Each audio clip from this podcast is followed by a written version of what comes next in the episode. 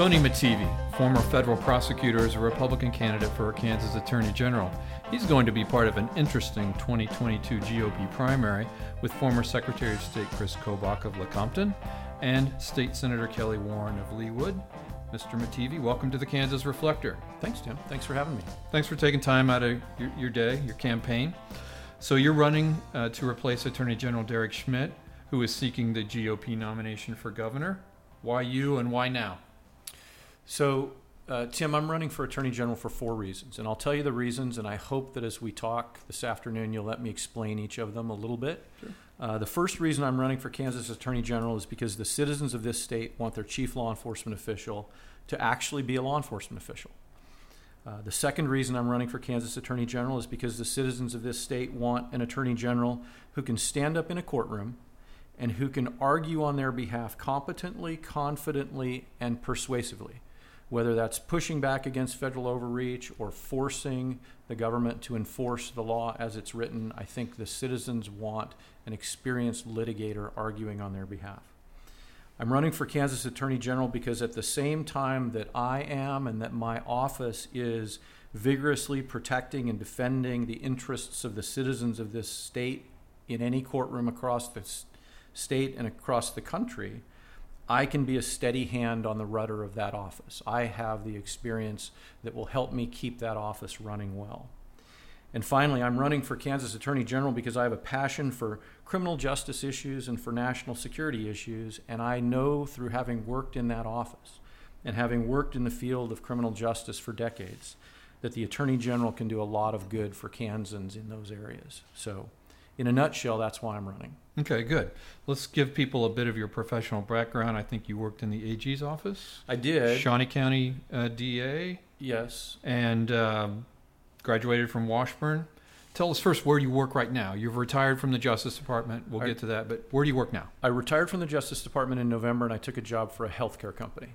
What do they do? They do on site medical care. So before I went to law school, I was a paramedic. Okay. And so that I've sort of come full circle, and I'm back working in healthcare for um, a, a, company that started out as a small business and has really grown and developed, doing on-site medical care, um, taking care of our clients' employees at the worksite.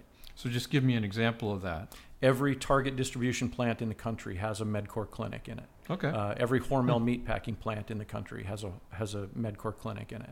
Uh, we do a lot of work in the entertainment industry. I guess it makes a lot more sense to outsource that stuff. Right. Um, all right. So, other bits about your your professional background, just kind of give us a quick hit there. Sure. So, um, I was a paramedic before law school. Uh, I came to Topeka in 1991 to go to Washburn. Uh, the summer after my first year of law school, I interned in the DA's office, and I knew by the end of the first week that that's what I wanted to do. Hmm. Um, I started in the DA's office in Topeka actually during my third year of law school. Started mm-hmm. prosecuting traffic offenses. Mm-hmm. Um, was offered a job there after graduation. Worked there for a couple years, and then when my mentor left the DA's office and went to the AG's office, he brought me with him. So I worked in the Kansas Attorney General's office for a couple years until I was hired by the Department of Justice, and then I worked there for 22 years until I retired less than a year ago. At Justice, did you mostly stay in Kansas and do cases, or did you go out and about? So when I started with the Justice Department, initially it was under a drug grant. So uh, technically, I was a state employee for about the first year and a half. I was what's called a special assistant U.S. attorney, and there were two of us, and we were there specifically to prosecute meth lab cases. This was back in the late 90s when Kansas had a huge meth lab problem, right? Yep. And so uh, I, I, worked for year and a half or so in that capacity, uh, got hired into a full time position and my specialty, the first several years I was there, became uh, prosecuting complex drug organizations and all of the things that went along with that, whether it was money laundering, racketeering, violence, whatever. Um, but I ended up doing a number of cases against complex organizations that were based in Los Angeles or San Diego or Houston okay. or El Paso or even Vancouver. Um, in 2007, DOJ asked for volunteers with complex case experience to go to Iraq and work on the war crimes trials. So I volunteered for that, and I ended up going to Baghdad for six months back in 2007. And my role primarily was to help four Iraqi prosecutors bring to trial uh, the 1991 Intifada uprising case. So when I got there in March of 07, Saddam had been tried, convicted, and executed. And the lead defendant in our case was Saddam's cousin, Ali Hassan al Majid. They call him Chemical Ali. And so we, we prosecuted Chemical Ali and a dozen other members of Saddam's regime for the war crimes and atrocities in the 1991 uh, uprising in the Basra province. Were they executed? Uh, Chemical Ali was. That's right. Um, I came back from that, came back to the District of Kansas, and started doing national security cases. And in late 2008, DOJ again asked for volunteers, this time to go work on some of the Guantanamo detainee cases. The deal was come out for take a one year assignment, come out for a year, work on one of what's called the non high value detainees, your average Guantanamo um, mm-hmm. detainee. And that was attractive to me for a couple of reasons. One, it was professionally very attractive, and then at the time, my wife and I had grade school age kids, and we wanted to take them to DC for a year and expose them to the educational and cultural opportunities out there. Fascinating place. Yeah, absolutely. So, so I, again, I raised my hand. I volunteered. I was selected, and the first day when I showed up, I sat down with my supervisor, and he said. I know you signed up for one of the non HVD cases, but it just so happens that we have an opening on the USS Cole prosecution team. Would you be willing to spend your year doing that instead of a non high value detainee? Mm-hmm. That was kind of a no brainer. So I joined the Cole team, and at the time it was me and an Army colonel and a Navy captain and two FBI agents and two NCIS agents. That was the team.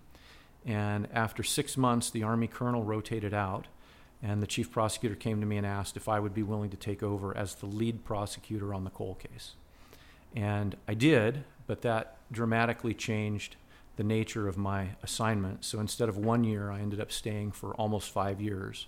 And four, four years of it or more, I was the, the chief prosecutor on that capital case before a military commission down at Guantanamo Bay.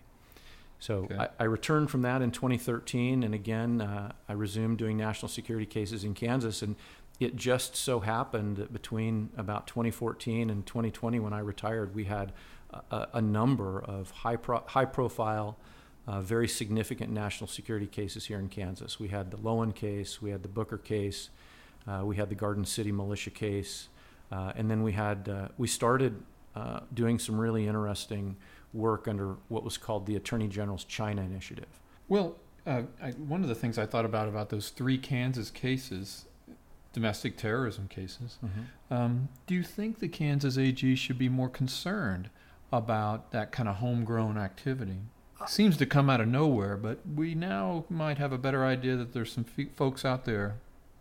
There are some folks out there, and, and right now it's the federal government that's m- paying most of the attention to those groups. I think that is an area where the Attorney General can have a great deal of involvement in keeping Kansas, Kansans safe. Mm-hmm. Um, I think there's more of that kind of activity than the general public knows about. Um, I, I, don't think it's an issue that's on a lot of people's radar unless they're well inside law enforcement.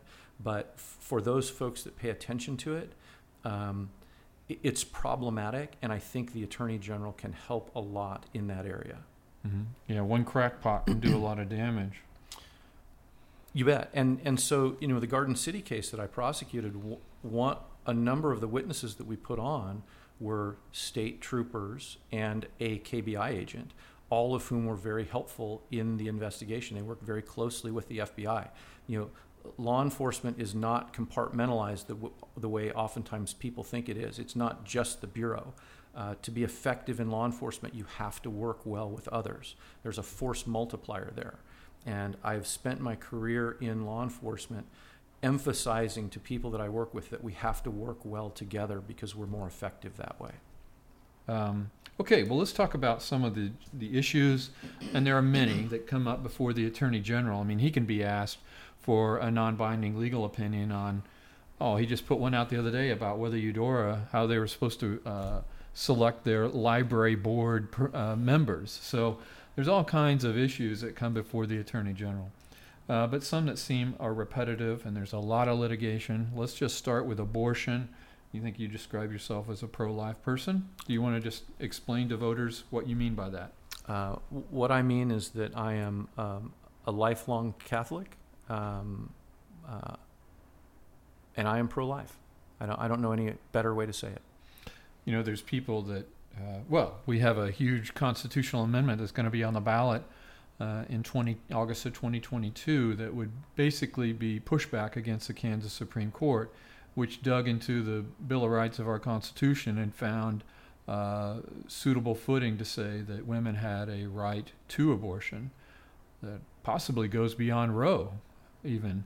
But do you believe the amendment is warranted? I have a great deal of respect for the justices on the Kansas Supreme Court. There is more than one of those justices who I tried cases in front of as a young DA, and I, I have great respect for. I had great respect for them as judges, and I have great respect for them as justices. I disagree with them on this issue, Mm-hmm. and I support the ballot amendment. Okay. Yeah, it's definitely a complex case and Right. and certainly an emotional and political one. Okay. The death penalty has come up numerous times, and and I asked the current AG about this a couple weeks ago, and he's been on the podcast several times, and uh, he he says I asked him about it too much, but uh, I'm just kind of curious. The, the the death penalty, we've had it for a number of years. There's ten dozen uh, men who have been sentenced uh, to death. Nobody's been subject to that uh, final penalty. What do you think about the death penalty generally? Generally speaking, I think uh, I'm a supporter of the death penalty under the right circumstances. To, to let me expand just a little bit, I think the human nature for goodness makes the death penalty tragic. I think the human nature for evil makes the death penalty necessary. So I'm not going to say that, look, I just blanketly support application of the death penalty under all circumstances because I think there have to be the right circumstances. But I'm glad you brought it up because it's an important part of the AG's job. And people can talk in the abstract about the death penalty, and everybody is entitled to their voice. But there's no other candidate in the race that's handled a death penalty case like I have. There's no other candidate in the race who has made those difficult decisions or made those difficult arguments. There's, I sat on the U.S. Attorney General's death penalty case review committee for a term. I was one of a group of seasoned DOJ prosecutors from across the country who advised the Attorney General through this committee on when and whether to seek the death penalty. Um, you can talk in the abstract about the death penalty, but until you're the person that has to make the difficult decisions, when you're that person, those abstracts and those ideas clench themselves into a fist and they punch you in the solar plexus. And I think that that is an important part of this job. I think having the background that I have is another one of those things that uniquely qualifies me for this position.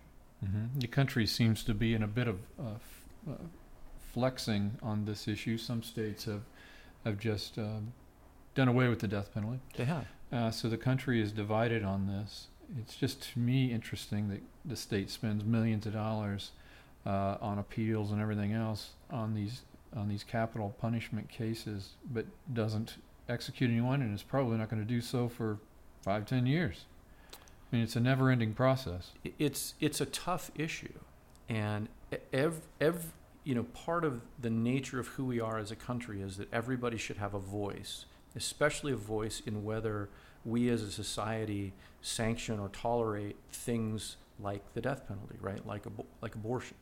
Um, i- that having been said, um, you're right. It's a difficult issue, and, and people have very strong views on either side. I happen to come down very solidly on the side that that should be a tool that is available to the state, that prosecutors should have at their disposal to use under appropriate circumstances. Okay. There's uh, you've also described yourself as a inherent of the Second Amendment. It's good that you're following the Constitution, but uh, what that means in practice could be a different thing. Uh, tell us what you think about uh, uh, Second Amendment. I, I, uh, you're right. I've described myself as pro Second Amendment. I am a lifelong hunter. Um, I, I own firearms.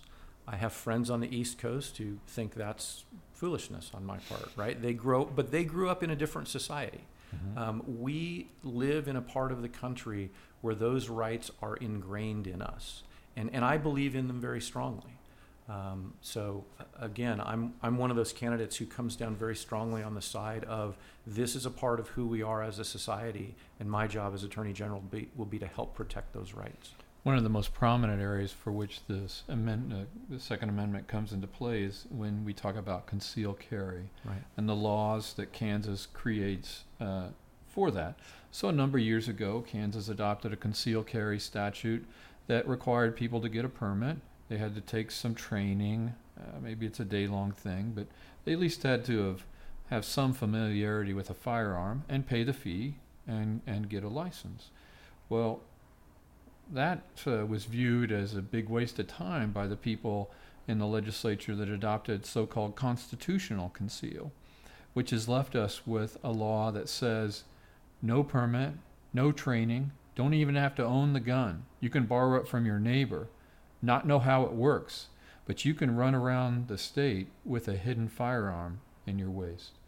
And to me, uh, you know, I'm not going to take anybody's gun away, but I sh- sure would wish they had some sense of how it worked. You know, I, I wish they did too. But the fact of the matter is, the gun in somebody's glove box isn't doing anyone else any harm. If you take that gun out of the glove box and you use it for something, you're going to be held accountable for the judgment that you exercise, regardless of whether it's concealed carry permit or constitutional concealed carry, right? If you use that weapon, you're going to be held accountable for the judgment that you exercise in Mhm. using it. And under our laws, I'm okay with that. Another thing about uh, firearms, the United States does not let people uh, carry bazookas. Okay, so what if what if so we've decided that weapon is off the board. Why can't we decide that assault rifles with uh, you know heavy magazines can't be off the board too? But We- still, that to me still protects people's right to to carry firearms, uh, just not that particular type, like a bazooka or a tank. So we agree that a bazooka in a tank is off limits, right? Probably not a good idea. um, short of that, we do have the ability, Tim, to, to say that. We do, as a society, have the ability to legislate that. Mhm. And how it's legislated in Kansas is going to be very different from how it's legislated in California.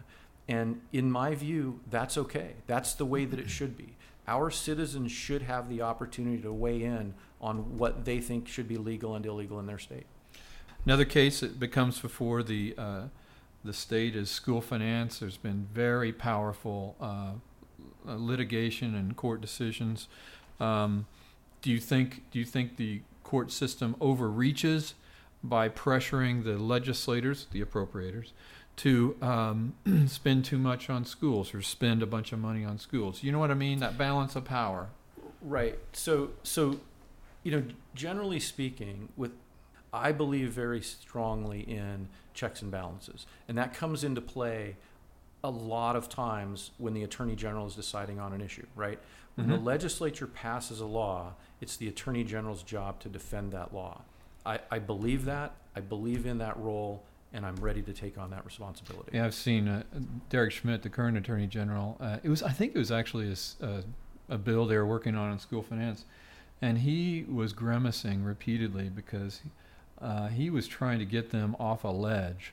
They were going to push some element of the bill that he was basically advising them was a bad idea, but he was very tender about it. Uh, so I just remember that balancing act that he, AG offering advice to the legislative branch uh, provided. So there's executive authority issues that have come up during the COVID pandemic. Legislature has tried really hard in the past year and a half to undercut Laura Kelly's uh, authority uh, to issue executive orders and other mandates. So where do you come down on on masking and vaccinations and private business versus government? this is a really tough time in our society, right? Un- unprecedented in my generation, and I'm a pretty old guy. Um, I think the government has an interest in these things, but the government isn't our nanny. So the way I look at it is I'm vaccinated. I got vaccinated as soon as I can get vaccinated. I don't believe the government has the right to tell me to get vaccinated. Okay? I will wear my mask when there are situations that I think it's appropriate for me to wear my mask. I don't think it's the government's job to tell me when to do it. I think mm. that's part of being an American is we are allowed to control our own destiny and we trust our citizens to exercise their own judgment in doing that. So mm. that's where I come down on those issues. Yeah, and I could see that if if we all lived in a little bubble somewhere. Uh, but but and there's got to be settings. You know, hospitals. It's a private business. They mandate masks when you walk into a hospital. Uh, the the thing I'm wondering about is, given the scope of the pandemic, where's the line uh, that could be established between patriotism that says uh, I don't want to wear a mask if told by the government. I don't want to be vaccinated uh, if told by the government. But where does where does it become patriotic to wear a mask and patriotic to get a vaccine? You know, what level of illness, death, catastrophe do we need before we reach that line? I'm a little nervous about venturing down the road of patriotism on that argument, and here's why. Um, you and I talked just very briefly, and I hope we can talk some more about the case that I prosecuted in Garden City. And for those that aren't familiar with it, that was three Southwest Kansas militia members who didn't believe that the U.S. government was adequately enforcing the immigration laws. And mm. so they decided to take matters into their own hands by sending a message to the government. And the way they chose to send that message was they plotted together to blow up an apartment building in Garden City that was inhabited exclusively by Somali Muslim refugees. It was the folks that were working at the packing plant in mm. Garden City. And, and the problem that I have with this sort of patriotism argument is those individuals viewed themselves as patriots. But in my view, and I think in the court's view and the, under the view of the law, they were the opposite of patriots, right? They were attacking people because of their religion. They were discriminating against them, telling them they couldn't live in a certain place because of who they worshiped and how they worshiped and where they worshiped. And in their view, they were patriots. And, and that's the difficulty that I have saying, well, it's patriotism. You should do this mm-hmm. for patriotism, right? We have values as Americans. And my values as an American are I'm going to do what I think is the right thing, and it's not the government's place in, in, a, in an area like vaccinations or masking to tell me what to do. Yeah. Okay. All right. All right. So I think you've spoken in the past, other venues, where perhaps you have a sense that President Joe Biden has overreached uh, could you explain what you mean by that? Sure. Let, I mean, and the role of an attorney general in addressing that. Yeah. Let's yeah. use yesterday as an example. The moratorium on, on evictions. The the president admitted when he did that that it was illegal. He admitted when he did it that it was outside of his authority. In my view, that's a problem, right? Now, when that impacts Kansas businesses, that's where, again, in my view, the attorney general has not just the ability to step in, but the obligation to step in. You know, an, another is I, I think there's a legitimate question about whether this administration has stopped enforcing immigration laws. When that comes to the point of harming Kansans or Kansas, Kansas business interests, I think the Attorney General should be evaluating whether to step up and step in on behalf of the citizens of Kansas. Mm-hmm. I, I think there will be times where this next attorney general will have to make a decision about is the federal government overreaching? You know, is designating the lesser prairie chicken permissible under federal law, right? And and there may be listeners who don't understand the significance of that. But but if something like that happens, it's happened in the past, and the implications for Kansas oil and gas, for Kansas wind energy, for Kansas agriculture, okay, designating an endangered species has a profound impact on Kansas business interests. personal property rights. Absolutely. My land. Right. And so if, if you're that if you're that farmer in western Kansas or you're that small independent oil company in western Kansas and the federal government arbitrarily makes a designation that decimates your business, you're going to hope that you have an attorney general who will step up and defend your rights. And that's the attorney general I guess, that I want to be. Yeah, that makes sense, unless those businesses are in fact wiping out uh, an animal here that, that, that maybe we need for biodiversity. Sure. I mean, And that's- they're culpable. Right. If if that's the case, sure. Yeah. You worked in the Justice Department, and it was placed under unusual pressure by, at least publicly known, by President Donald Trump. Where do you think the Justice Department is after being there a long time? You kind of know the culture and the, how things work and whether people are shielded from politics. I mean, where did President Trump leave the Justice Department? So, as a line prosecutor for 22 years, I can honestly and candidly tell you that I never felt political pressure on a daily basis. And in my view, that's the role of the U.S. attorney is to shield the line prosecutors from political pressure. U.S. Attorney, the system is that every state has a, at least one U.S. Attorney, right? Every federal judicial district has a U.S. attorney. Okay. So the district of so the state of Kansas is one judicial district. We have one U.S. attorney. The state of Missouri is two, Okay. eastern and western. Got right? Um, but the way the Justice Department is set up is m- the majority of the I think there's about five thousand now assistant U.S. attorneys work under a U.S. attorney, Mhm. and it's that's a political appointment. Mhm. But in my view, the, the role of the U.S. Attorney is to shield the line prosecutors from the politics. okay. Um, I- never felt political pressure as a line prosecutor within DOJ. And I'm, I'm going to use that Garden City case again as an example, and I hope you don't get tired of me doing this. No, but I fine. think it's a great illustration. Yeah. Those guys, by the way, got 25, 30 year sentences, right? One of them got 25, one got 26, and one got 30.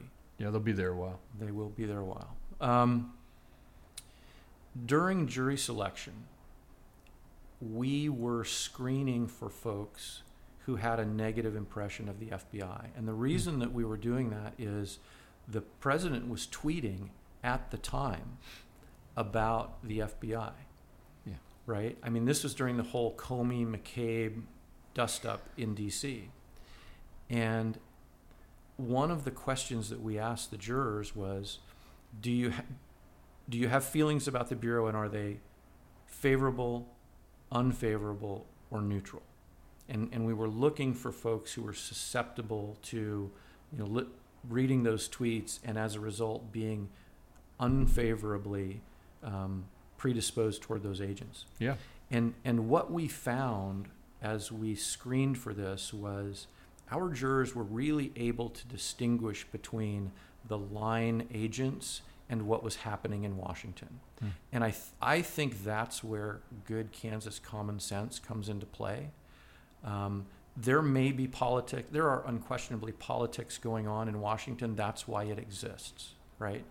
But y- you don't see it work its way down to the field, to the line level, to the field level. Mhm. That's that's been my experience with DOJ, and certainly that's what we saw with the FBI. And our fortunately for us, our jurors saw that in that case. Yeah, I think that's important if some of those, obviously, those top level people are political appointees in Washington anyway. Right. And, uh, but they need to absorb a lot of that stuff and so keep it away from the other attorneys.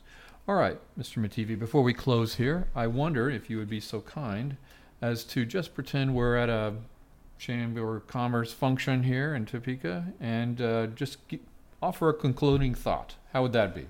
Well, before we get to that, Okay, go ahead. Tim, you promised me that I could talk a little bit about the four reasons that I'm running. Yeah. And you'd let me explain. Right. Do you mind if I do that? No, go ahead. Um, I told you the first reason I'm running for Kansas Attorney General is because the citizens of the state want their chief law enforcement official to actually be a law enforcement official. Mhm. I've mentioned to you today, and I'll say it over and over again, I'm the only candidate in the race that has that qualification. I'm the only candidate who has devoted most of his adult life and most of his legal career not just to public service, but to enforcing laws and enforcing the rule of law. I went to Iraq to help that country rebuild after decades and generations of dictatorial rule and to help them implement and enforce the rule of law. This is critically important right now because law enforcement is under siege. I mentioned to you that the second reason I'm running for Kansas Attorney General is because the citizens of this state want an Attorney General who can stand up in a courtroom and competently, confidently, and persuasively argue on their behalf. I am the only candidate in the race who has spent their entire legal career in the courtroom arguing tough cases, arguing significant cases, and proving that I can do it competently and I can win. I'm the only candidate in the race who is a seasoned, respected litigator.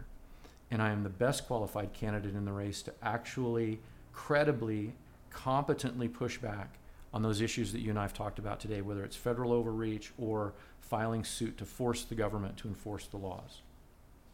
I mentioned that the third reason I'm running for Kansas Attorney General is because at the same time that I'm vigorously defending our citizens and their interests in the courtroom, I can be a steady hand on the rudder of that office.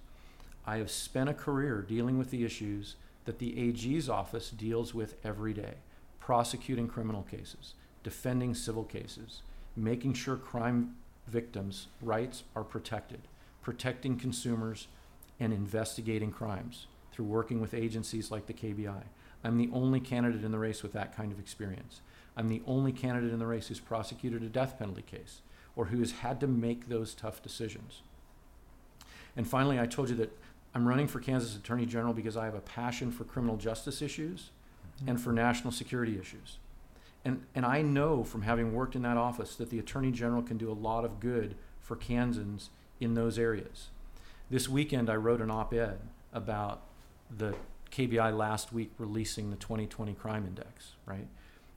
That index shows that the violent crime rate in Kansas is up right now, and the murder rate is alarmingly.